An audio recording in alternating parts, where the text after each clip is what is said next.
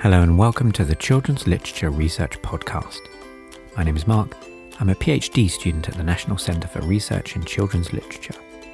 And this episode is the second part of a conversation I had with Professor Perry Nodelman at the end of 2020. As well as being the author of numerous books, chapters, and essays on children's literature, Professor Nodelman is also a volunteer guide and docent at the Art Gallery of Nova Scotia. In this episode, we explore censorship, racism, and diversity in both books and art. Um, one of the things that I was very interested in was uh, you were asked for one of your essays on censorship, and you and you decided that uh, you weren't happy with it as it originally was. So I wonder if you could talk a little bit about about that, and just okay, sure. from that, if there's anything else that that looking back you you think you would you know approach differently in your scholarship. Hmm. Yeah, well, the censorship thing was um, an interesting one for me because um, you know I, I, had written this piece called "We Are All Censors." Mm. Published in well, 30 years ago at least, uh, when my children were still young enough for me to be concerned about those issues as a parent. and I, I wanted uh, a lot of my research in those days and to some extent still came from the experience of teaching uh, children's literature courses to uh, people students who were primarily there for you know future professional reasons. They wanted to be teachers yeah. a lot of them uh, or daycare workers or something to do with working with children. And they came equipped with an absolute 100% affirmed knowledge of what children are, what they should be, how they should read, and so mm-hmm. on. Uh, all of which tended to deny the individual humanity of the vast mass of human young people. so I spent much of my time in classroom basically trying to tell them not to make assumptions about children. One of my standard things to say to a class was, you know, if you're going to talk about uh, text for children, uh, don't talk about children talk about the thing you're reading. Mm. like like don't say this is a great poem for five year olds because yeah. they have short attention spans so my entire experience then was trying to get people not to choose books for children on the basis of first going through a long list of all the things they were trying to avoid. Mm. Like let's let us look at positives you know? Is it fun? Is it adventure uh, rather than saying, "Is there are the words too hard? Does it have things in it that I object to yeah. in terms of moral values, etc., etc.?" Because it was always the negative, so they mm. wanted to focus on first. And apparently, something that didn't do all those bad things that was acceptable. that was a book. that was a good book. yeah, had no bad words in it. It didn't encourage children to make fun of their parents. It didn't, you know, etc., etc. So in the in the context of that, there was quite a gulf between the experience my children were having and what my students imagined childhood was all about. Mm. and so I wrote the piece basically talking about what happened in our house with books. Uh, and it basically came down to the the fact that they we had lots of we had way more children's books than most people did because mm. that was my professional library and um, a lot of it weren't things I would have chosen uh, if I was just picking things that I thought were good, whatever mm that means. I had examples of all kinds of things, you know. But you know, when it came to bedtime, the children could pick a book that I would read to them, or their books they could read themselves, and they could just have pick any book. Mm. And we had some pretty strange experiences as a result of that. Uh, often with books that seemed absolutely harmless to me, but that really disturbed one or one of my children. Mm-hmm. Uh, but in any case, I wanted to say that was acceptable. Yep. you know, I mean, uh, let them have their human responses to things. And yes, it becomes a, a parent a problem for a parent, but it's a, a good problem. You know, mm-hmm. Uh, you know, all kinds of things got to be talked about and worked through, and so on. And so the whole focus of the article was, you know, let them at it. Right. Forget about that. Even though we are all censors somewhere mm-hmm. along the way, so uh, what happened was that this uh, publisher in a small publishing house in uh, Brazil asked if they could uh, reprint that old piece, mm-hmm. and uh, so I started going look at it, and I thought, oh, wait a minute.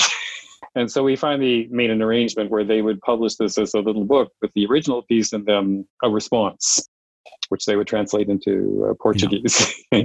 and so, uh, but what was bothering me was exactly what we're talking about here. That I realized I was tending to be your typical kind of universalizing writer. Like, yeah. you know, this is what happens in my house; it should happen in yours. Yeah. Yeah. and uh, you know, I, I certainly uh, become more aware of issues around uh, uh, diversity, and particularly about the possible experience of people who come from you know the kinds of cultural groups that get stereotyped in, mm-hmm. sometimes in obvious ways, sometimes not so obvious ways, and so on and those all seemed like valid concerns to me. So I wrote the new piece basically trying to say, okay, so where do I stand on this? On the one hand, I believe absolutely there should be no censorship. Yeah. and on the other hand, I don't like what happens mm. to these people when they read these books. so, so, can can you reconcile mm. those two things, or do you just have to live with the you know incompatibility of those? Well i said what i what i ended up with is i don't believe in censorship but i come down to like the title of the new piece is we are all censors including perry Nodelman uh, because i realize there are you know certain things that i would not share with my children. And i can understand why people uh, uh, get upset and i understand why you need to think these things through. Mm. in other words just saying let them at them any book will do and then we'll talk about it is assuming a lot of things about the relationship they have uh, with uh, an adult Mm. Um, I'm not taking into account when I say that a parent who is, you know, working three jobs and has 10 minutes to to talk to the child during the course of the day and maybe squeeze a little story, yeah, uh, and no time to deal with the effects of that. Mm. Uh, I'm not thinking about uh, a lot of things. And one of the things I, that I was not thinking about at that point was, but perhaps consciously or not, I was teaching my children always to be critical readers. Mm-hmm. Let them at it, but let them not be gullible. Yeah. Uh, and our basic assumption is at the point at which children stop being gullible, you've ruined children's literature for them. Right? You should they shouldn't become aware of things they don't like in books. They shouldn't you know have their imagination interrupted by questions about things like race or something like that. And uh, that's never been the way that i've read literature. I don't believe that it should be the way anyone reads literature although i can understand why it might be pleasurable. Mm. uh, but i was taking it for granted that that wasn't happening Mm. So you know that became another issue.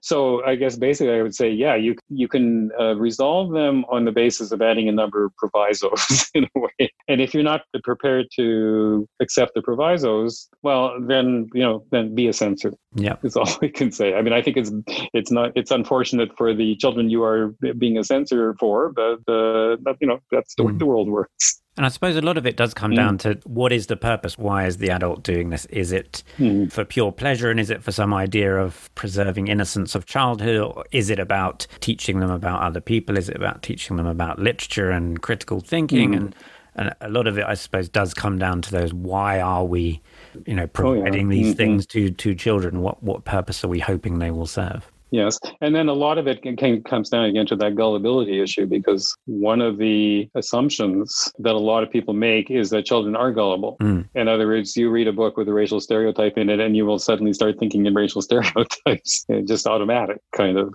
you know, because they're young and they're innocent and they don't know any better. the example I had for that in that my original censorship piece was that I had a student who brought this book to class one day and she brought a book which was called, I think, The Seven Little N Words, mm. uh, which she had had had and loved as a child. She told the class how horrified she was mm-hmm. that she had this thing in her house that she had found it, you know, somewhere and up in the attic or something. And then um, she felt she didn't want to throw it out, but she was kept keeping it hidden at the back of a closet mm. on a high shelf. Uh, but what I found interesting was that the woman who had read that and loved it as mm. a child had grown up to immediately say, "Oh my God, this is horrible." Yeah and hid it away so that it wouldn't yeah. affect other people. And it, she had not been affected negatively by it. But what mm. I find really interesting about mm. that, because that's something I'm looking mm. at at the moment, I'm looking at um, mm. ABC books um, specifically.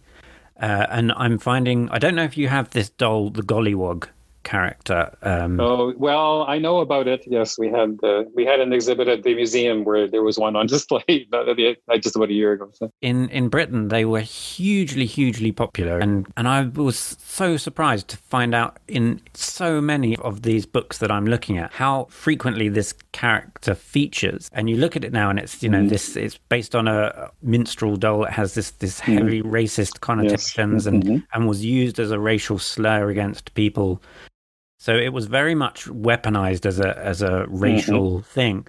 But when you show it to people, they were like, "I had one of those, and I wasn't racist, and I loved my Gollywog doll." And they have this real kind of problem with reconciling those things because you're kind of saying, "Well, here is a doll, an object that is steeped in racist imagery mm-hmm. and a history and people do use it to mm-hmm. associate it with black people pejoratively mm. and, and use it as a racial the name as a racial slur and so you have these people going but i loved this as a child what does, does that make me racist mm.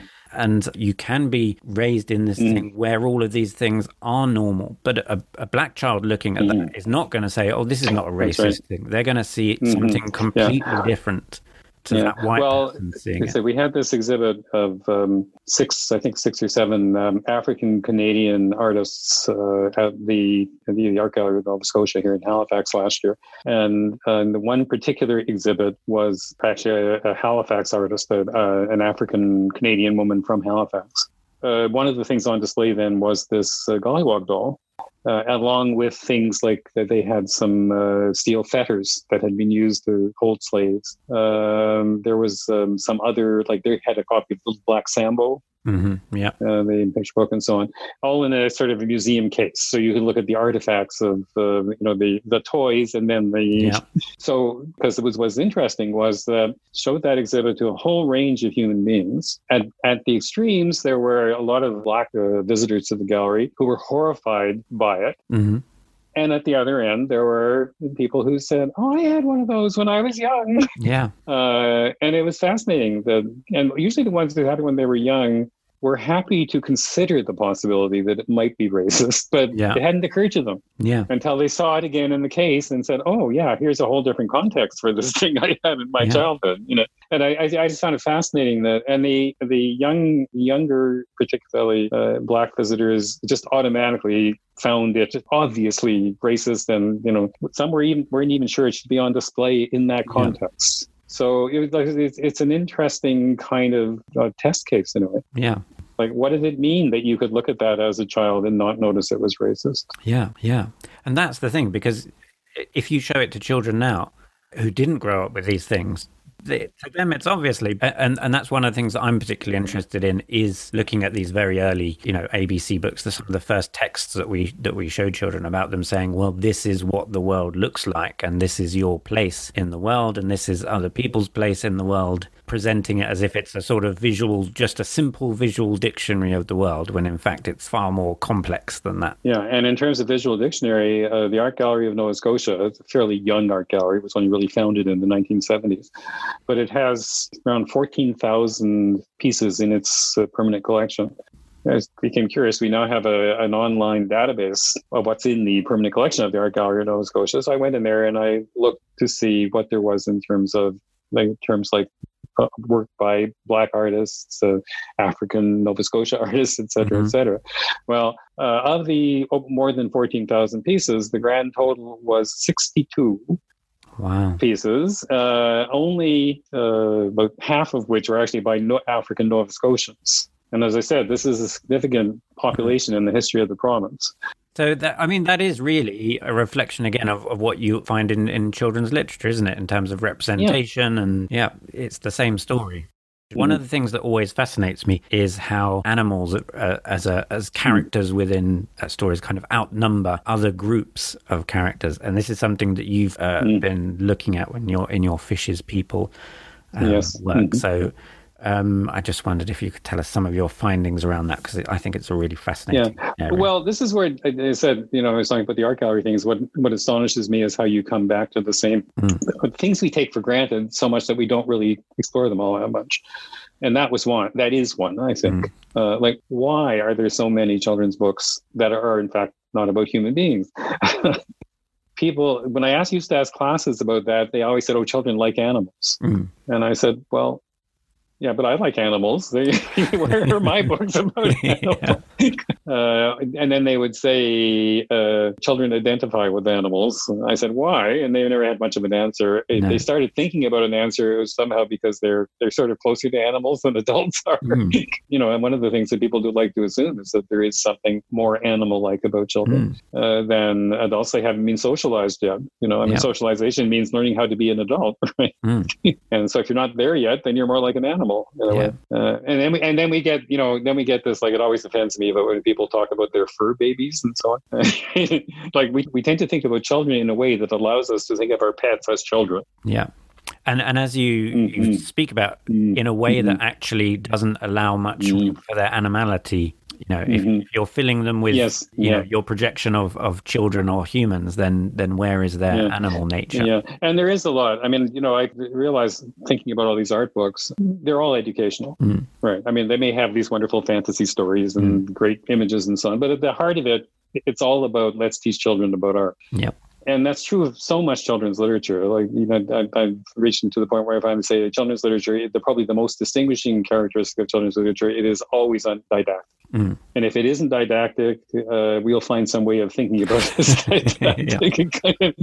and uh, so you get that kind of focus. But a lot of that means, you know, you need to learn how to be an adult. Mm. so the fish, I, I ended up with the fish because I became interested in just learning a little bit more about, you know, post-human kinds of approaches to things. And uh, I had written a piece about uh, Winnie the Pooh from a post-human perspective, which is in a book coming out again next year, I think. I thought I'd focus on that in terms of the picture books for a conference talk because picture books are great for giving conference Yeah. presentations. You can show pictures all the time.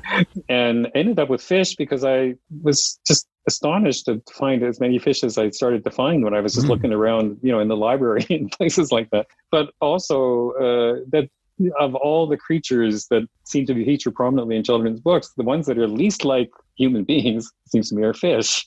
yeah. like they live underwater, Yeah. they're slimy, and they don't have any arms or Yeah. legs. You know? And yet there they are, book after book after book. I found like hundreds of them. And uh, you know, one of my principles at this point in my career is that if we're going to understand how children's literature works, we have to understand how it all works. Like focusing on things we think are quote good literature is kind of silly. I think. Yeah, well, this is one of the things that I was really impressed with um, Mm. when I heard you speak Mm. at, uh, Mm. at Cambridge Mm. was that it was just these kind of cheap and you know not great literature Mm. books that, that you'd pulled from the library, and and you mentioned I think in your your closing speech about the fact that a lot of the books that we talk about are these kind of exceptional, beautiful Mhm. artistic things. But when you actually look at, at what is available in supermarkets and, and bookshops, Mm. Mhm. most of the children aren't seeing these amazing, you know, artistic Yes. Yeah, I did a piece a few years ago, which is in a collection uh, edited by Janet Evans about what's it called? Something about Challenging and controversial pictures. Yeah, books. challenging and controversial. She Yeah. liked them because they were challenging. Yeah. So I, I said, I, what I will do is I write a book. Uh, I'd be I'd be happy to write about you know just ordinary books and why aren't they challenging and controversial? Right? So I wrote the, the, the piece that's in there, which was basically I went and looked at chose a week and just took all the bestseller lists I Yeah. could find in the United States, Canada, and UK.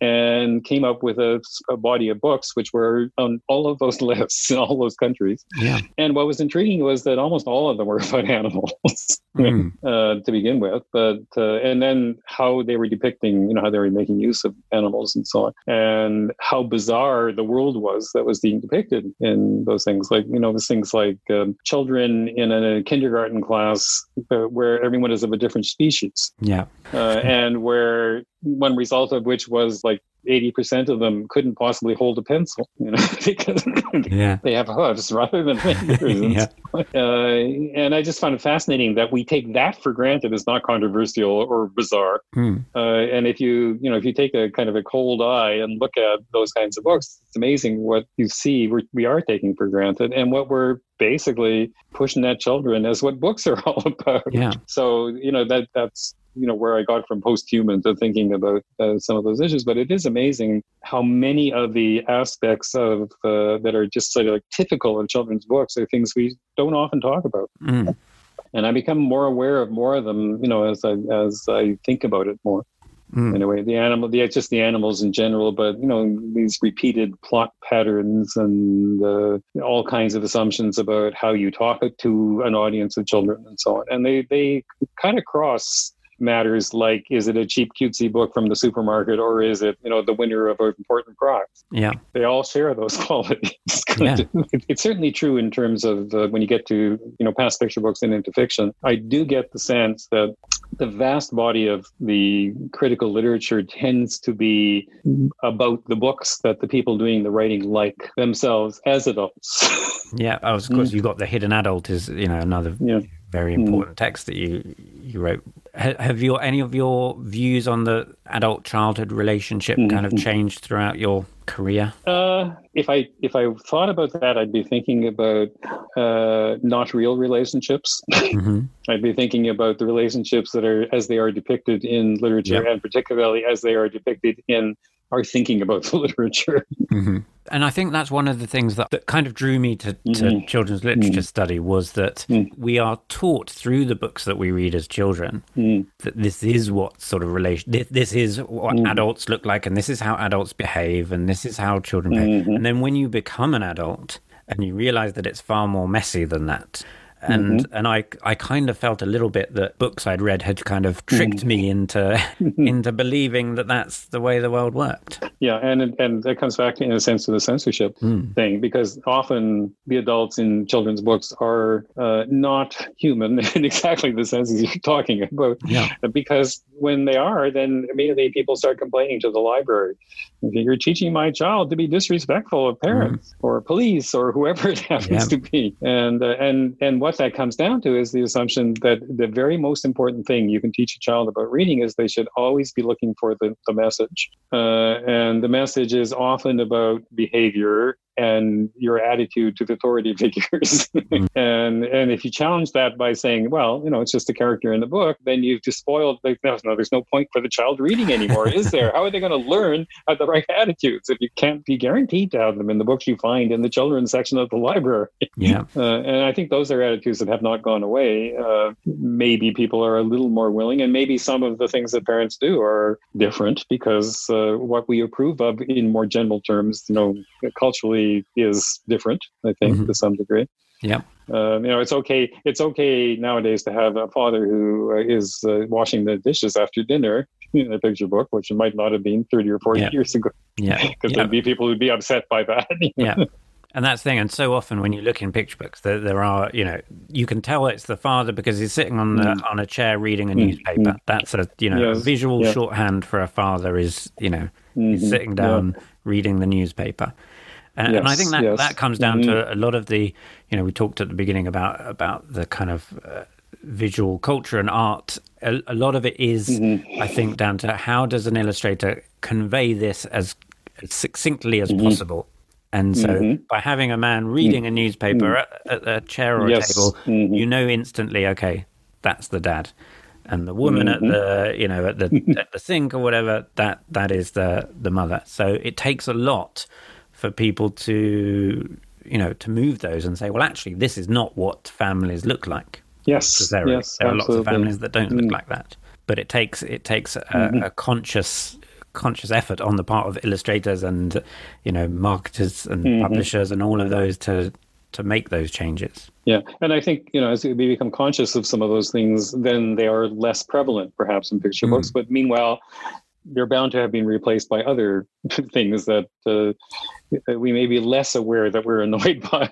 Yeah. so far, then, I mean, and then in twenty years' there. time, we'll be looking at those, going, "Oh, look at those." Yeah. Well, I was thinking about um, the Anthony Browne book, Piggy book, is it called? Yeah, where they. Uh, there's a, a, family. There's mm-hmm. two. I think there's two boys and a mother and a father, and the mother does all the work, and the father sits around. And so, mm-hmm. and she finally says, "says I've had enough of you pigs," and she pigs off and the the point of the book is that uh, the entire house is like everywhere you look, there's little pigs in the illustrations, yeah. the, the, ornaments, you know, the the fabric on the sofa and so on are all little pig heads and so. uh, but it is, and, and so they have to fend for themselves Mm. and find they can't do any of these things. And you know, pathetically grateful when she comes back and whips them back into shape and and ends up making them, teaching them how to do the dishes and stuff. While she goes out and fixes the car. Mm. Uh, and I was just thinking, you know, okay, so that book was a great favorite when my children were young. They loved that book. My wife loved that book. She loved reading it to them. and I was thinking, you know, I was looking at it again because it had come up in, in some weird way. And then the ending is like, again, it's like confirming gender, gender stereotypes. So she's a woman who, one woman who's going to go out and do this. Isn't it hilarious? She's going to fix a car. yeah. And that's the thing, and it shouldn't be that shouldn't be a sort of punchline or anything, you know. Yeah, it shouldn't be a punchline that she ends up doing the doing the thing that you that is conventionally a male pursuit. Yeah. She should, you know, like why should she have to in order to make a point? Yeah. Mm. So it's a book that has aged pretty well, but not totally well. Mm. Let me see, I guess I would say because I, I I never would have thought of that. I don't think in No, you know twenty And- years, thirty yeah. years ago. but hopefully things. You know, Well, we're we're moving forward. I think. yes, it's it's been really really interesting. Thank you so much. great. My thanks to Professor Nodelman, and my thanks also to you for joining us on the Children's Literature Research Podcast. Hope you enjoyed the episode, and I look forward to spending time with you again.